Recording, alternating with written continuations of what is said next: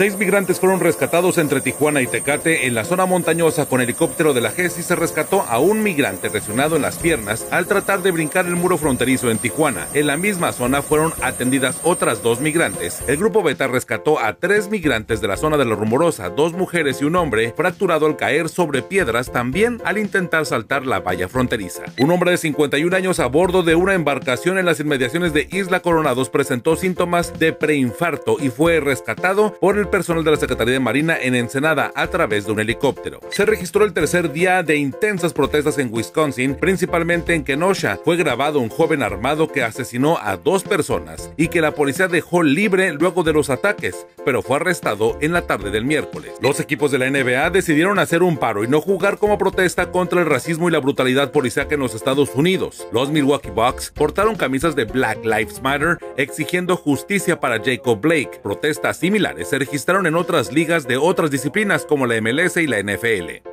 We are calling for justice for Jacob Blake and demand the officers be held accountable. Dirigentes del Partido de la Revolución Democrática presentaron una denuncia ante la Fiscalía General de la República para que se investigue al hermano del presidente Pío López Obrador y a David León por la entrega de dinero al margen de la ley, presuntamente para financiar el partido político Morena. Ya suman cinco denuncias contra López Obrador. La Fiscalía General de la República solicitó la sentencia por 21 años de cárcel contra Rosario Robles, la exsecretaria de Desarrollo Social en la gestión de Enrique Peña Nieto, por el delito de omisión ante el desvío y triangulación de recursos públicos.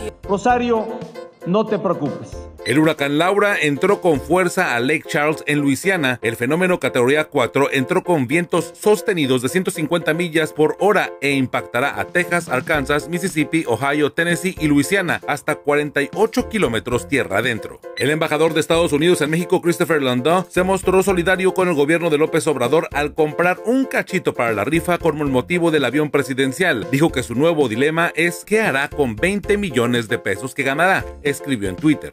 California se aprobó la reducción del 50% del financiamiento a los partidos políticos para las próximas elecciones de 2021. Con 21 votos a favor, un voto en contra y una abstención, el Congreso dio curso a la propuesta que podría provocar controversias previo al inicio legal del próximo periodo electoral. Fue aprobada la modalidad de voto del mexicano en el extranjero en su modalidad postal y electrónica por Internet. En las elecciones de 2021 es la primera vez que el INE hará un ejercicio basado en la tecnología en redes. Para el primero de mayo de 2021 está integrada la lista nominal de electores residentes en el extranjero para generar las respectivas cuentas de acceso y contraseñas, además del diseño y envío de material. Abrió sus puertas Joy Park en la zona del río de Tijuana, un complejo de cuatro pantallas que funcionará como autocinema y centro de espectáculos 360 grados, con servicio de gastronomía. Para revisar la cartelera puedes ingresar a joypark.com y comprar tu boleto para ingresar al espacio diseñado para conservar las medidas de higiene ante la contingente sanitaria.